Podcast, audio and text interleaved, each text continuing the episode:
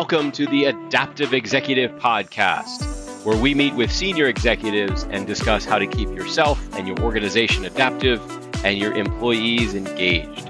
My name is Greg Ballard, founder and owner of 5C Consultant, and I am your host. If you'd like to be considered as a guest for this podcast, you can apply on our website at 5c.consulting. Look for the word podcast. For now, let's dive into the show. All right, welcome back to the Adaptive Executive. I'm your host, Greg Ballard, and I have a very special guest, uh, Paul Ruppert. And uh, Paul, welcome to the show today. Please introduce yourself and tell us a little about uh, the work, some of the work you've done to date. Okay, my pleasure to be here, Greg. First and foremost, to be able to talk to you as well as um, share some ideas and a good conversation with your listeners as well. So uh, I'm Paul Ruppert, and I have 20 years' experience in the telecoms, media, and technology space.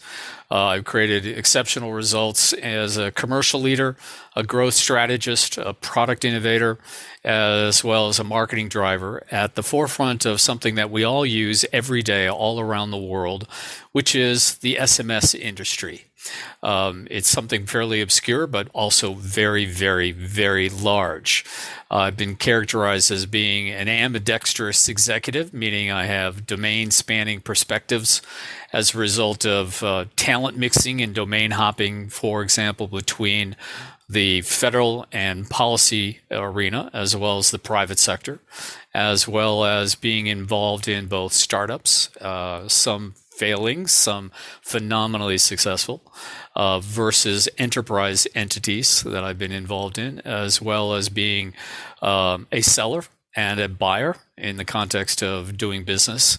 And then last is sales versus everyone else, if you want to characterize as that, as because I've I've run large commercial entities. So great to be here.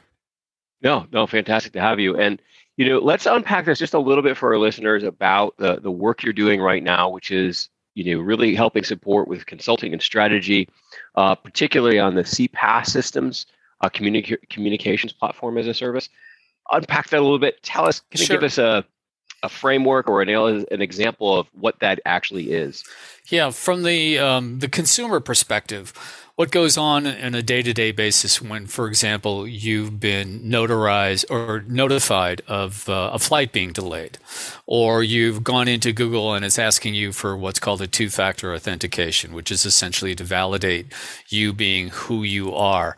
Well there's an entire network of connections as well as providers that allows that to happen especially on an international basis because the telecommunications business uh, and the telecommunications network works on a global scale is probably the most complicated machine ever created by man. And it's organic. It's constantly changing relative to new types of technologies and new types of solutions that are added onto that. So I'm in the space that allows you to be able to receive that notification and have it sent to any place around the world. And when we're talking about now, which is a new evolution in these platforms, as they're called, which is, as you said earlier, communications platforms as a service, that incorporates not only text messaging, but also voice. So if you were to use a telephone call, now, especially in the context of the pandemic, where there's now a shift to utilizing video but also things that people are utilizing on a day to day basis a little bit differently all around the world. If you've ever heard of WhatsApp, you probably have, or WeChat, which is based in China, or Kakao, or Line, which is primarily Asian, what are called OTT players, or Viber, which is very prominent in the US. Um, and then incorporating as well basic email. So there are these entities that are now emerging in the telecommunications segment that that provide connectivity and manage of that management of that connectivity across all of those platforms. Hence, communications platforms as a service. And who do my clients um, sell to? Well, they're primarily enterprises, so American Express, United Airlines, but it could also be your local Domino's Pizza in terms of mm-hmm. the um, uh, the concessions in the region, if you will, or even down to your hair salon stylist or your dentist utilizing one of these platforms to notify you of, um, you know, as I mentioned, your alerts, notifications, etc. It's that spanning. And just as a measure um, of scale and size, there are very few economic units that are measured in the teens of trillions of production on an annualized basis but that's how many messages, text messages, are sent globally annually. So, wow, that's a that's a lot there. So, if I'm capturing it kind of as a layperson here, you guys, uh, the the CPA, the CPaaS systems are really the infrastructure for mass communications via text. That's correct, and it's all in the cloud. It's all, all migrating towards the cloud, as opposed to the old days, which were literally physical connections. Yeah. So this so as I'm listening to the work that you're doing and the people you're working with, uh, some questions that come up to my mind, really, you know, kind of framing it around being an adaptive executive, being an adaptive organization, and with technology and software, um, you know, advancing so fast, so quickly, its its life cycle is is really really short.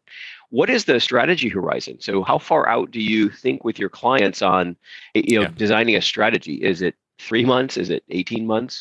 Um, yeah, it's a great question. And I'll just give you a little story from my own background. I got into this business in the mid 90s, in 1997, I helped launch one of the first what's called a GSM operator in the US. You know today as after rebranding and, and a number of different acquisitions as AT&T Wireless. And coming into that job, um, I'm not a technologist, but I'm a commercial guy, and I got this opportunity um, to help build out business development initiatives, and then moved into product. And one of the first exercises I was given was to do a, a, a, a business case analysis on a 10 year basis for a company that was only two years old in a technology that was less than five years old. and I had to literally, literally, thankfully, I had had prior, let's say, um, mid management experience as well as other dynamics in my past where I was like, that's ridiculous uh, in the context of looking at this in that kind of far edged perspective. And um, as I mentioned earlier, the dynamics of change are so fast that uh, I operate when I was inside in an executive in one of these executive as an executive in one of these companies. We were looking at eighteen months to three years out in terms of long term planning. Mm-hmm. Um, and then relative to the type of projects that I'm engaged in, they're usually about six months, but they've gone as long as 15 months where I become embedded into the company, um, you know, essentially being a, a substitute or a, uh, an executive on loan to these companies. And the type of work that I do most recently has been really focusing on mergers and acquisitions, developing corporate thesis on uh, be able to acquire other opportunities, both directly or indirectly, meaning uh, directly in the context of the industry, meaning a competitor, or what's called a strategic acquisition, or potentially a financial acquisition, or additionally into an adjacent realm that you might be able to tuck in the technology or tuck in the market, whatever it might be, um, that would then be able to add to your overall value proposition. Yeah, so it's interesting. It's interesting what you said though, and I'm going to kind of pull a couple bullet points out of there. Is when you started, this was kind of like you're looking at a three-year uh, horizon for strategy and planning, right? Because technology was evolving, and now you mentioned like six months to 18 months, and I'm wondering, is that going to continue is the speed of technology going to continue to incrementally get faster or are we at a are we going to hit a point where it will slow down again well, you know, that all depends on the type of industry that you're in because there are certain developmental cycles that take a long time. Um, and even in the context, as I was talking about, 18 months to three years in terms of the horizon, the planning horizon. Um, the other aspect of this, for example, is the sales cycle because these are very complicated sales um, that you are, in some cases, selling into a mobile network operator into what is called their core network. And their core network is essentially how um, the reliability of the dial tone, meaning that it works regardless of what's going on. Um, that you'll always be able to utilize your mobile phone based on you know certain parameters, and so because of that sales cycle, sometimes it might last uh, nine months to two years, depending on who you're selling to if I was a product development director inside AT&T today, it would probably be an eight month, 18 month sales cycle. Um, so my point there is that you've got structural limitations, let's say structural mm-hmm. friction points. But more importantly, the bottom line here is that uh, there's a human factor analysis in the context of how fast can we as human beings adapt to these changes. Um, and therefore, it, there's not a constant compression relative to the planning cycles because at some point you become overwhelmed. And becoming overwhelmed means means that you no longer have any control. You have any no longer have any sense of what your risk horizon may be, or your opportunity horizon might be. It just comes too fast at you, and implicitly in that means failure because if you don't have any means of control, um, you have lost any uh, planning capabilities and most importantly, execution possibilities relative to those plans. So, yes, we things things are moving quickly, but there's going to be a um, uh, like I say, a human factors analysis is going to s- slow things down at some point. Yeah. So the technology, the speed. What I'm hearing you say is the speed of technology isn't the limiter; it's the human uh, the human element and our capacity and our capacity to uh, adapt quickly enough, um, you know, for the market, and so to keep up yeah. with the technology changes. And even in that regard, so just to cap that that conversation, that that line of the conversation. Um, messaging, for example, text messaging, which is a basic, originally 160 characters that we all utilize almost like little class notes and pass to each other every day. Um, that functionality in a business and service has been around for over 20 years now. And um, many of my clients are investment arms and consultants who are looking at what's the long term po- potential of the business and new technologies that might overturn um, and make this obsolescent. Well, the reality is that, as I mentioned earlier, you know, teens of trillions of economic units don't get, just disappear in the course of two to three to five years, and because they're like, back to human behavior, there's such a high convenience factor in all of this that that hasn't been displaced by something new like video. That's just not happening. Um, we still need to have that text messaging capability in so many different ways. If anything, it will erode over time, but how long that might take could take 20 years. Yeah, no, you're right. I mean, you think about some some things stick around for a long time. I mean, we still use DVDs from time to time. Um, before that, there was VHS. I don't think I think we got yeah. rid of all of our VHS, right? Or the um, internal combustion engine. you know, you know, let's go much bigger than that. Pretty, yeah, that's still around quite a bit. Um, so this is a good segue, Paul, because really what I want to take our conversation is into, you know, you're on the front lines. You're working with some really top, some large organizations, global organizations. You know, folks that are doing some really big things in the world, and you know there's two parts to this question. So we'll pick one we'll go into it and then we'll come back to the other. And the first one is is what are you seeing that uh, successful organizations are doing to stay on that bleeding edge and to stay adaptive in the midst of the speed of change right? Sure. And then the second question is kind of more individually you know what are some maybe you know some specific executives that have really been able to manage the inundation of demand and information and been able to filter uh, and become very successful. So um, we want to talk about uh, organizational adaptability and then executive leadership adaptability. So pick one of those, and then we can. Sure. Let's go with the uh, the first one, the first part first. Uh, I always uh, bring to the table a perspective which which is let's start with the answer. So instead of not having a sense of direction, you at least have a sense of where you want to go. And then from there, let's do a snapshot of what you have today. And then doing the analysis of, all right, we now have a gap analysis. So we have to figure out how to be able to get from here to there. And the options available to us. I mean, that's essentially um, the architecture of the type of consulting work that I do. Now, getting from here to there may be that, well, we don't have the means to do that relative to what I call the six factor analysis, which is time, money, people, talent, and will. And the sixth factor is essentially technology. So, of those five that I mentioned, the first five, the only thing that can't be replicated or cannot be obtained is time. So time becomes the major factor. If you want to do something quickly with less time, it usually means that you're going to have to spend more money and get better talent or throw a lot of people at it, which also means, you know, spending more money.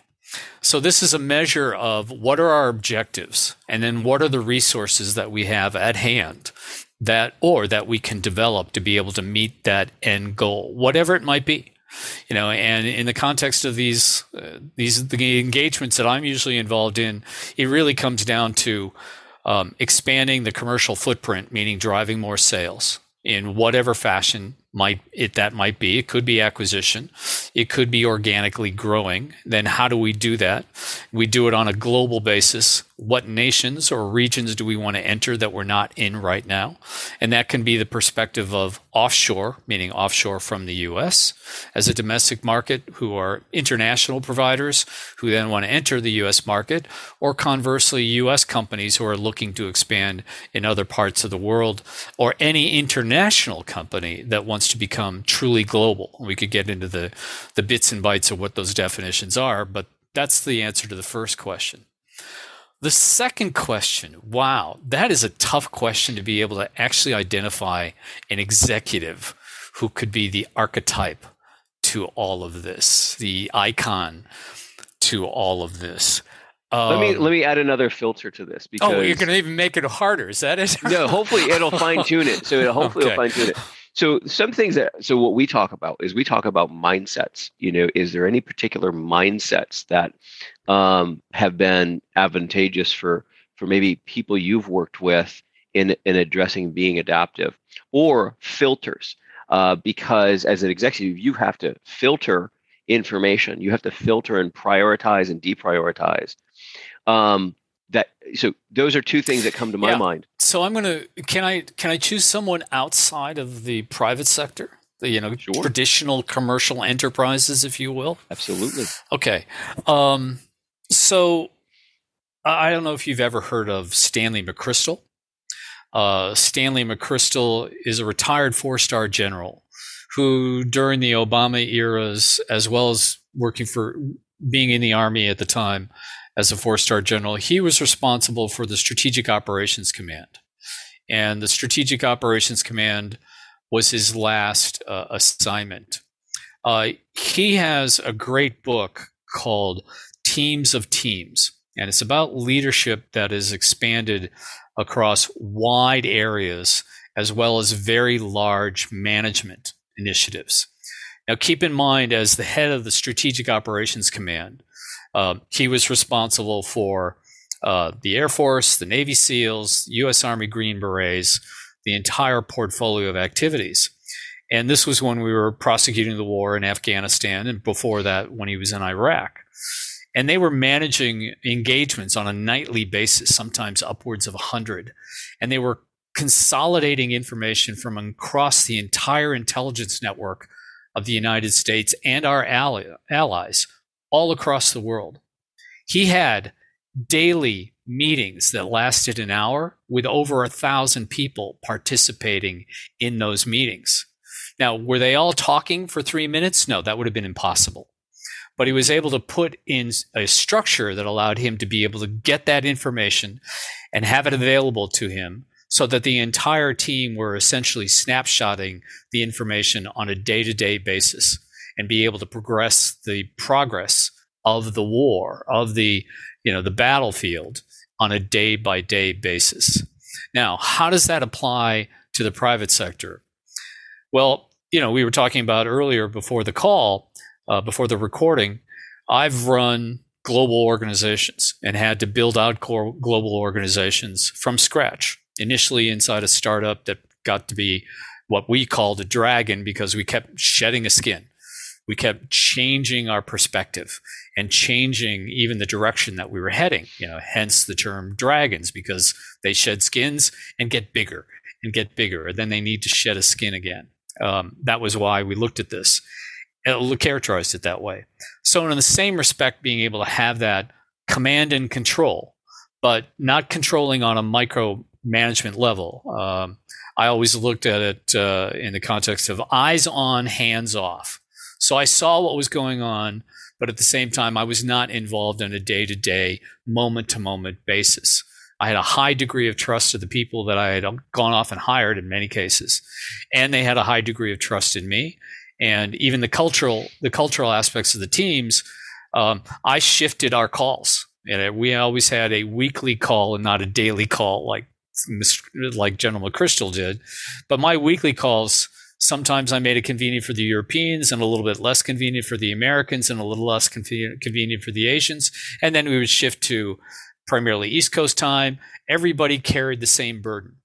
And at the same hmm. time, everyone from literally personal assistants in the offices to my direct reports who were senior vice presidents of the regions had a full understanding of what was going on so that we could all understand how we could leverage each other's information, leverage each other's successes, and learn from each other's failures or obstacles. Hence why I chose Stanley McChrystal. And he's got a yeah. great podcast too called um, No Turning Back. No Turning Back. That's fantastic. And the fact that, you know, like I, I think what you outlined and how he managed um, meetings of a thousand people uh, for over an hour and was able to run so many different operations around the world simultaneously. I think we can all kind of take a note from that.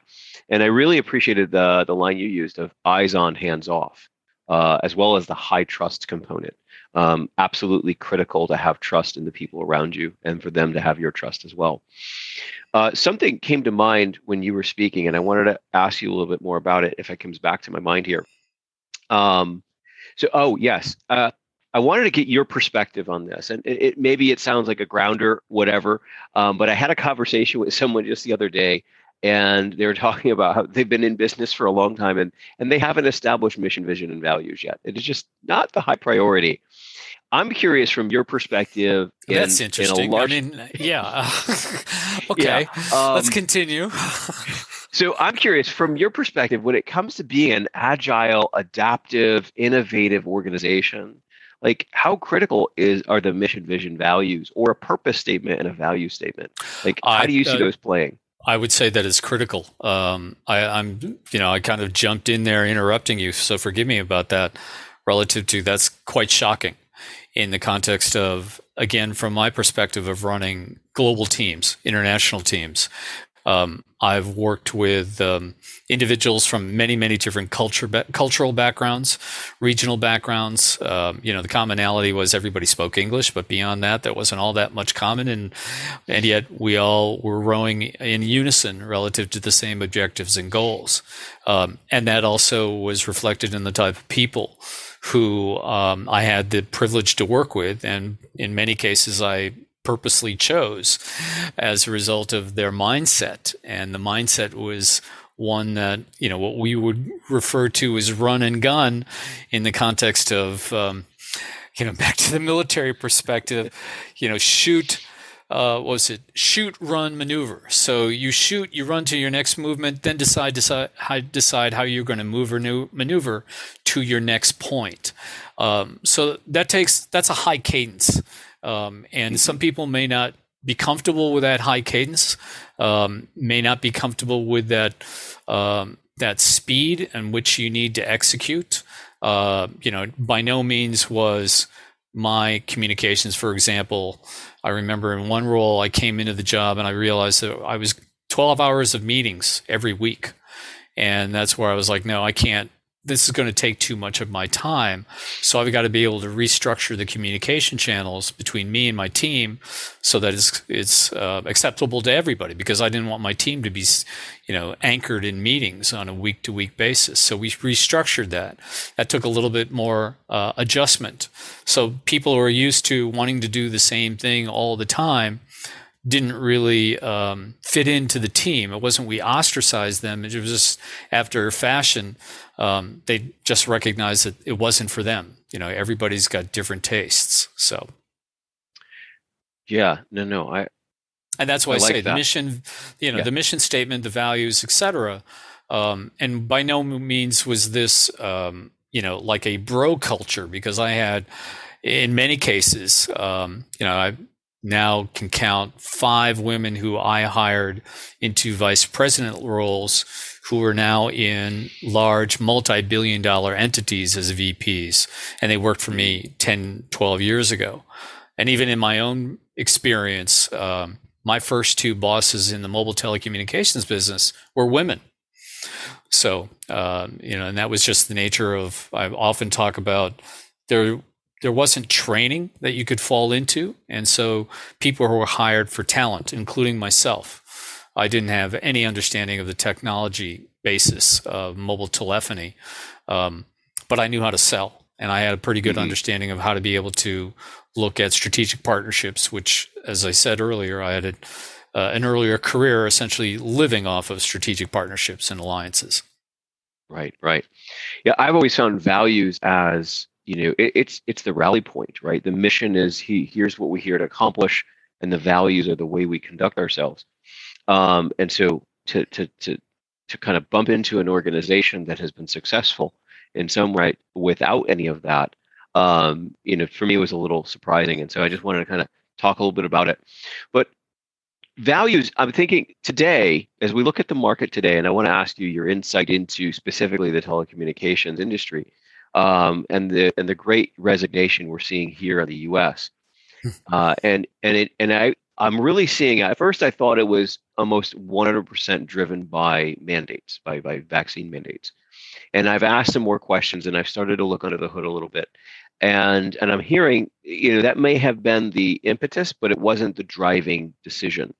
Um, a lot of it has been around I think a revalue a, re, a reorganization of of employees' values. And I'm curious, what are you seeing inside of telecommunications regarding the great resignation?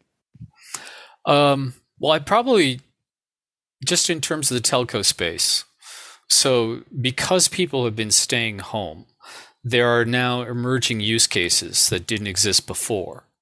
Um, and that's driving specifically in the messaging space and the CPaaS space, a much higher engagement rate and a much higher usage rate. And an engagement rate is essentially not only the consumer basis, but also enterprises realizing that they can do so much more um, with this particular particular technology. Um, I don't think that the the seeds of the Great Resignation do not exist in the the in my view in the um, vaccination mandates because all of that was going on prior to the emergence of vaccines, meaning we were already staying at home. And by mm-hmm. staying at home, there was already a shift occurring. I mean, you can look at even uh, Zoom performance and Zoom utilization rates spiked very quickly, you know, relatively quickly. And I say within probably two months of people being forced to stay home because it got adopted um, so quickly. People saw this great opportunity in terms, or this great technology that made their lives so much more convenient, which is really the epicenter of telecommunications. You know, we don't need to be sending text to each other or long letters, I should say, um, like we used to 200 years ago. And when then we started using voice and now we've got voice and video and text and everything else, which kind of flows into my space, the CPaaS space that I'm familiar with. So I'm I'm not sure that that the seeds were probably planted prior to the availability of the vaccines, and then it is a reevaluation because people get um, accustomed to this change that they are living through, that we're all living through now, and mm. you know that also drove higher consumption rates, meaning people were now all of a sudden buying all types of lighting for Zoom calls and new types of cameras and even upgrading their phones and upgrading their their Wi-Fi, including myself, um, so that it would be able to um, be bulletproof relative to the type of connectivity that I was seeking. So all of that are ripple effects of what's occurred during the pandemic. I think, again, personally, um, where some are talking about returning to the status quo ante, if you will, prior to the changes. Um, I think that is a ridiculous, um, thoughtless perspective because, and I'm, you know, forgive me if I'm being harsh, but the reality is, as human beings, if we find something that we like to do that's more convenient, we don't go back to the more inconvenient ways. We stick with the new stuff and discard the old stuff. Hence, planned obsolescence. Um, you know, that's why mm. we don't have buggy whips any longer.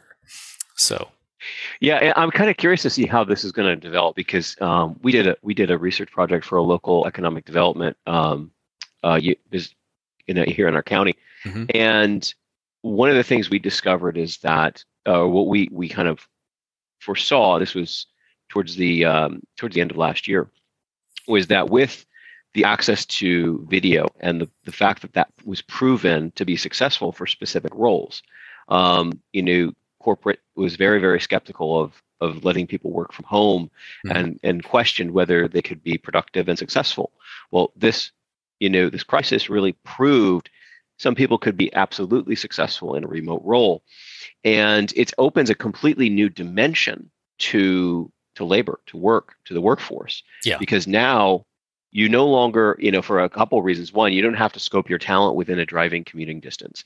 You can scope your talent around the world. And, and other companies were doing this before, but previous, like kind of old school entrenched companies kind of got forced to do this. But one of the limiting factors was not every employee had access to high speed yes. broadband internet.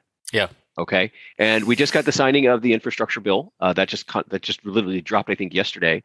And so, um, Paul, maybe you could speak to. I don't know. I haven't read the infrastructure bill. I don't know if there's anything into it regarding telecommunications. Oh, there is. In fact, I, interestingly enough, I've got a friend who's actually in. There is a private public sector entity. Um, I can't remember the exact USAC might be, but it's essentially um, the arm of the federal government that implements the mandates from the Federal Communications Commission. And what we part of the um, the infrastructure bill includes, I think it's about two billion plus dollars targeting Wi-Fi and uh, broadband into rural America, and the needs for that, and the the ripple effects that will come from that, as well as in, in also, let's say, unconnected urban areas as well that needs mm-hmm. to be mm-hmm. um, populated and electrified and turned on. Um, you know, that's one of the things that again, having done business globally, I remember going into Korea um, for the first time, which was around 1999, and the amount of interconnectivity that they had even then was just shocking to me in the context because it would become it had, was a pure governmental uh, policy mandate as well as how their economy works with what these entities called chaebols are which is essentially large global conglomerates i.e samsung. So all of that is pushed through the economy very, very quickly, as opposed to how we do it in this country. And even today, we still don't have the type of connectivity, both in the speeds and the reach, that um, other com- countries have. You know, in some cases, it's very small, like in Singapore. It's a little different when talking about the size of the United States. But other areas, like I say, would, uh, South Korea is about the size of California, and it, it's just like in your face how fast the speeds are and that needs to be implemented across you know the United States as reflecting of our status as a global entity and a global economy. And then we will have the benefits accruing from that. I mean even today if you start talking to you know again from my own distant distant background i once ran a congressional race in rural iowa it was one of the most agriculturally heavy um, economic areas in the country uh, and this was in a place called Waterloo, Iowa, and it runs up to Mason City, um, Iowa, et cetera. So it's about the spine of of Iowa. And once you see how those mechanized agriculture works, agriculture, you know, industri- industrial agriculture works, uh, especially now, all those things have to be implemented so that these farms can be higher can be much more productive and than they are even today because of the implementation of such things as GPS and other types of you know interconnectivity that's required that's going to flow through hopefully as a result of the infrastructure bill and the focus on that kind of uh, activity in terms of broadband expansion. Yeah, so I, am really curious to see. I, I don't know how long it'll be two, three, five years, but as um, you know, the funds for this infrastructure bill come out, and we see more people connected, um, you know, globally. Because once you're on broadband, you're you're connected to the world, and that's going to shift. I think a lot of for a lot of organizations where they source their labor. Um, and I can imagine a lot of organizations right now are in this kind of process where they're deciding, hey, are we going to be an in-person corporate company? Are we going to be a hybrid, or are we going to be a completely distributed company? Yeah. And uh, maybe you're having some of those conversations in the telecom. No, as, as you, recently as yesterday, I was talking to an executive in a company that um, she was relaying to me that we are a a completely virtual company. Um, and I was like, well, okay. Um, but at some point, you've got to at least have a corporate entity someplace. Um, and is this something that you started off, that you were a trend center, or you've just shifted? Um, and her perspective was, no, we've shifted as a result of the changes. But even companies, I remember reading about this um, early on in the lockdown, uh, maybe a quarter into it or so, perhaps last year um, Siemens, which is a, a huge German based uh, technology company, has essentially moved away from the established uh, brick and mortar offices that we've all lived with to the point where they are selling off that space and it's affecting you know the relative value of commercial real estate markets in places like in Germany and where they have a, a large presence too almost a completely optional work from home functionality. Mm.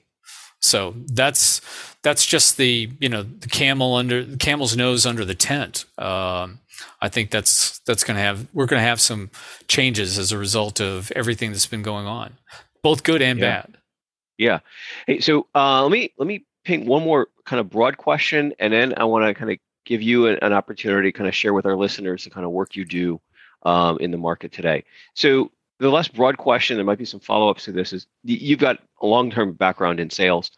I'm kind of curious, what's your perspective on, given this new kind of environment, this new climate we're in with digital access, is there still going to be particularly long, long line cycle, long cycle, high ticket, um, uh, whether they be services or products? Are we still going to see in-person sales conversations, or is that going to go move all virtual? I don't think it's going to go all virtual, um, even in the context of a little gem that I used to say uh, when I was, you know, years, let's say above, in the last 10 years prior to the pandemic was if you want to know, you've got to go. Bottom line. Now, I was in global entities and uh, that was just part of the routine. It wasn't a secondary question as, well, it's going to take me, you know, two days to get there, and I'm going to have to sit in front of yeah, okay. You know, I literally had a, the head of sales once in a global entity tell me, all right, Paul, you're running this show here. You need to go park yourself in the lobby in Manila to be able to have that conversation and close that deal. You know, and I, I, I turned, you know, you know, we were peers and I turned back to the head of sales and was like, um, you know, inside Manila, inside this particular building, there are two guys with shotguns. So I'm not going to be sitting around all day long in the lobby. The bottom line is that at some point, back to the human factor that comes into mm-hmm. play. It, you know, another story that I have is um, I once closed a deal with Singtel, which is one of the largest uh, telecommunications conglomerates in the world. Even though it's Sing- Singapore, small island nation of about five million people, it uh, punches above its weight class. It's about the seventh largest telecommunications conglomerate in the world because so much traffic goes through Singapore. And again, um, this was in a startup. We were about a year in. We were starting to grow. We were starting to get some decent customers, and we closed the deal. I closed the deal with Singtel, and I was there. And I asked the guy, okay, so I asked the guy who I had been seeing almost every other month for about eight months because I purposely went back to him each time, giving him updates telling him, yes, we're still very interested in you coming on as a customer. Here's information that you might be able to learn from based on the other things that we're seeing in terms of traffic. And I asked him after he, we, he said, yes, we want to go with you. I was like, great. Okay. So let me ask you this. Why did you choose us? And he said, because you're here. First off, you're in a startup and I understand the dynamics of a startup. This is, uh, his name was Johnny Yang. And Johnny was kind of like, I understand the dynamics of the, of a startup, but the fact that you are here means that up to your board, probably you are getting the approval to make these trips, which means you're not as startup as you may think you are. You're probably more along the lines of a fledgling company. So that was his perception mm-hmm. just by me being there. His second comment was, plus your competitors always call me up in the middle of the night wanting to have conversations. At least you're here. It's the daytime. You undertook that and you made the effort to have this continuing relationship, even though I kept telling you, thank you, but we're not interested right now. So that per, that proved the persistence of what you've been offering to us, and you've also been telling me, educating me along the way relative to the value proposition. So he's like, so Paul, from my perspective, this was a very clear and easy decision. I'm like, okay, um, you know, yeah. excuse me, thanks for that.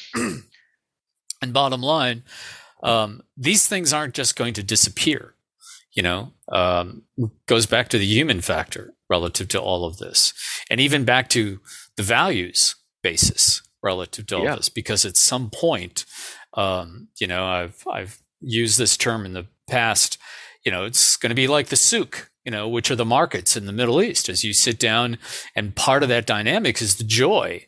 Uh, I mean, you know, you tell me um, this. This may sound very sexist, but both my wife, my mother, my sisters, my female friends, etc. Even in some cases, my colleagues, where I was like, okay, I'll go to lunch, but we can have this discussion. But I want to go shopping at the mall while we're there. I'm like, okay. So the point being is, we like the human interaction. Both male and female like to look at stuff to think, oh, maybe I should buy this for wife, spouse, partner, whatever it might be, or just for the personal um, the personal joy out of looking and seeing and experiencing what life is constituted of meeting other people having yeah. conversations. I mean i'll say this i don't know if you've ever heard of Lunchclub. If you haven't heard of Lunchclub you should check it out and i'd be happy to make an introduction to you. It's a like linkedin but it's personal conversations with people all around the world. It's almost like a dating site, but it's not a dating site at, at all. It's very professional, um, high high achievers in the context of anybody can join as long as you have somebody introducing yourself to, mm-hmm. and um, that dynamic. I joined during the heart of the pandemic. I was introduced to it by a friend of mine, and that experience to me was kind of like, all right, you know, I've got a gift of gab. I know how to be able to spend 19 hours in a middle seat going to Singapore, all of that. You got to be able to at least play nice, etc. But at the same time, when you're home all the time and, you know, your, your spheres of influence and spheres of interaction have shrunk down to maybe five to seven people. In fact, Greg, I think I'm going to go back to one of the podcasts I listened to you where you were talking about what was the seven connections that um, comprise yes. your your yes. field of influence or i'm you know forgive me i'm if i'm misusing the wrong terminology but that point being that if you get to that level you want to still have a number of opportunities to talk to other people so literally three times a week i spend 40 minutes talking to somebody from that the algorithm presents and it's not you're not choosing them I don't get to choose Greg Ballard. It's ah. presented to me as would you like to meet somebody like Greg Ballard, famous podcast host who looks at um, how executives have to adapt to strategy as well as their change in the organization structure? Yes, no. You know, now in some cases, I've actually been paired up. In one case, was a uh, a woman who was a doula, a midwife, you know, and I, we were both kind of like, well, this is interesting. You know, the algorithm saw some commonality between the two of us. And eventually we, we discovered what that commonality was. And ironically, it was politics. because she, on her Ah. background, was a former, um, you know, she had been involved in in public service, et cetera, and so somehow that also got picked up on my background. That's what we were assuming Yeah. because Yeah, everything yeah. else was all about technology and startups and ventures and you know all the other stuff that we're all chasing around like cheese mice after cheese. But in her case it was much more personable and she was from grand rapids michigan. I'm from the midwest. I grew up in cleveland ohio. I knew where she was from. Um, you know and so you have this opportunity to meet with a whole bunch of other people. And meanwhile i've also talked to somebody who ironically we had common connections but in our backgrounds Mm. there was no common connection. One person uh, which was elicited from the, a conversation which was how did you get into consulting? And he's like well you know I, I went to mit and i had a great professor. Just so happened he was from new zealand. And i was like hold on a second. Was he a telecoms expert? And he's like how do you know that? I was like you're talking about michael davies. And i'm like now why did i do that you know? He was like you're how do you know this? You know i was like look i have one person i know at mit who's a professor who's a telecoms guy who is from michael davies. So it was easy to just throw that out there to see if there's that common connection. And there Uh-huh. was. So that's what Lunchclub is all about. And i'd be happy to make That that, introduction to you. Yeah, I would be really, really excited to check that out. That that, that fits my vibe. Yeah. Very, very much. Very, yeah very. And it, it now th- this touches on a couple things, and we'll we'll begin to wrap up our, our conversation here today. Um, one is this aspect of community and connecting human to human, and how people are going to go about that process post pandemic. You know, in light of the fact that more people are comfortable doing video. Uh, prior to pandemic, if you weren't in a in a community where video Zoom calls were normal or FaceTiming was normal, that was a little maybe off-putting. It may be a little forward to assume somebody would do a video call. Now it is it's been completely normalized. And and so I'm kind of curious to see how how this progresses because there's going to be a human factor. Some things like when I shop for clothing, I like to actually put it on. right All right, especially if it's a new brand, uh, a new a new you know a new brand that I haven't worn their clothes before. I like to try the fit on. Then I can buy online all I want because I know what fits and I can just decide if I like it. With people, I like to handshake and look eye to eye and Right. read all the body language and kind of see what uh, pardon, but the, the how the, their energetic presence, what's their presence.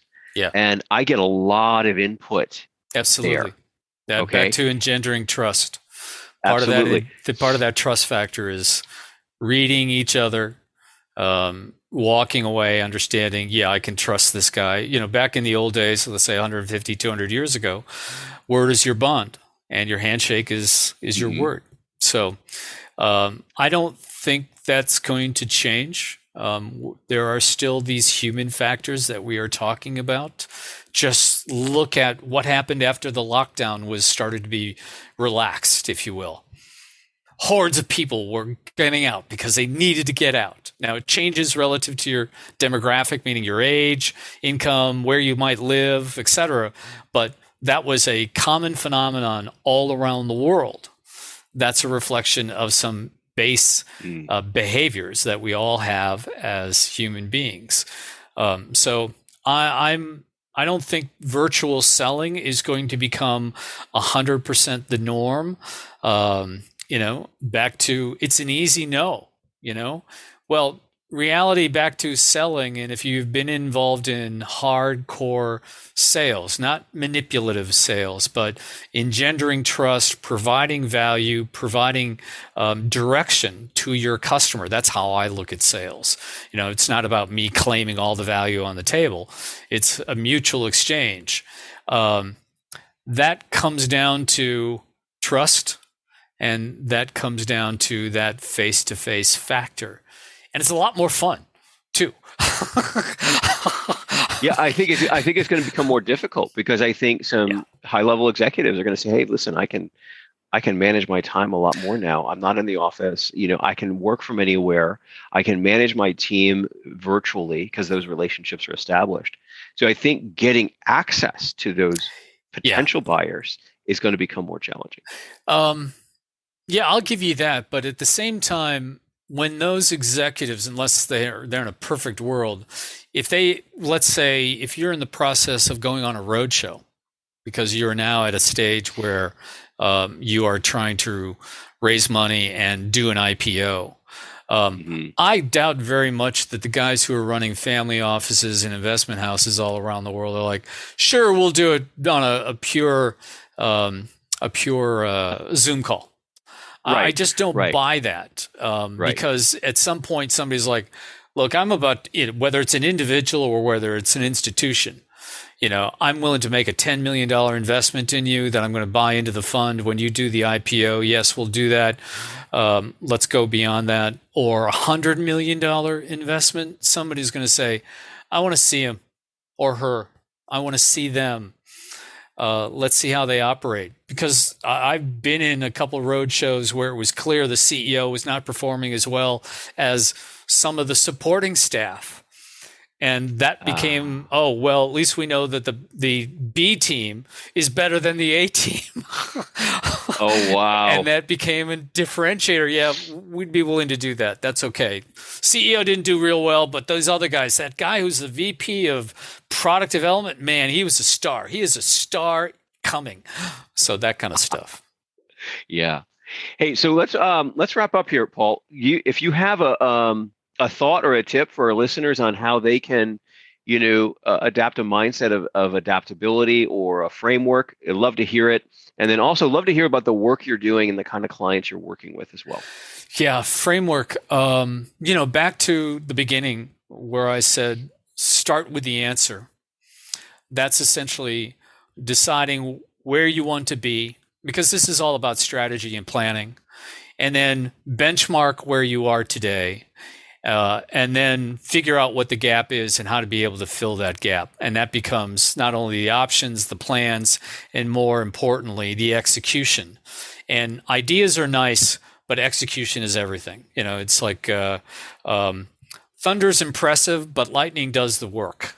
Okay. I love that. I've never yeah. heard that before.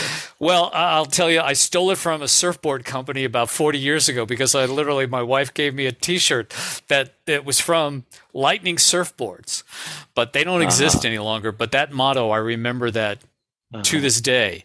Uh, and then the last, the other piece that I also often link those two together, which is fortune favors the audacious. Mm. Okay. You're not going to be getting ahead by deciding that let's stay within our risk tolerance here. You've got to take mm. a chance.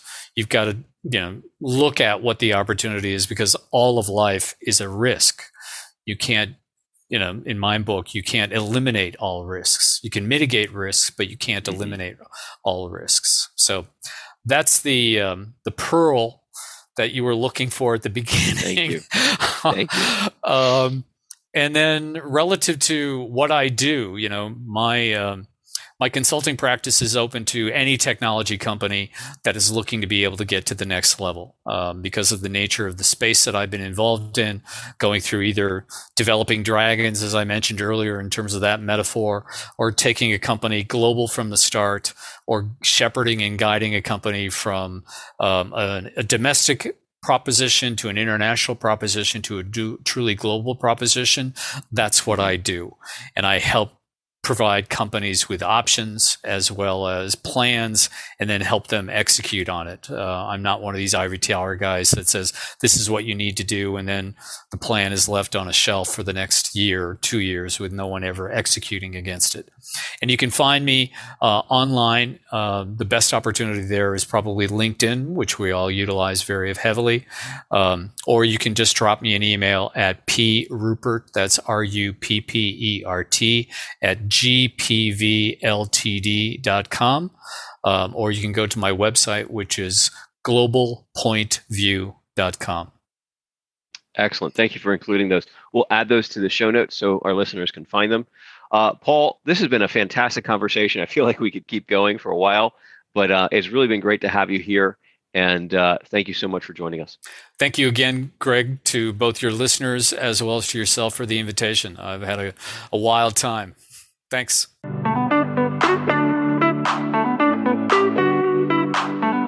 Thank you for joining us on the Adaptive Executive Podcast. We hope you enjoyed the show. You can follow us on LinkedIn and by subscribing to our mailing list. Again, my name is Greg Ballard, and thank you for listening.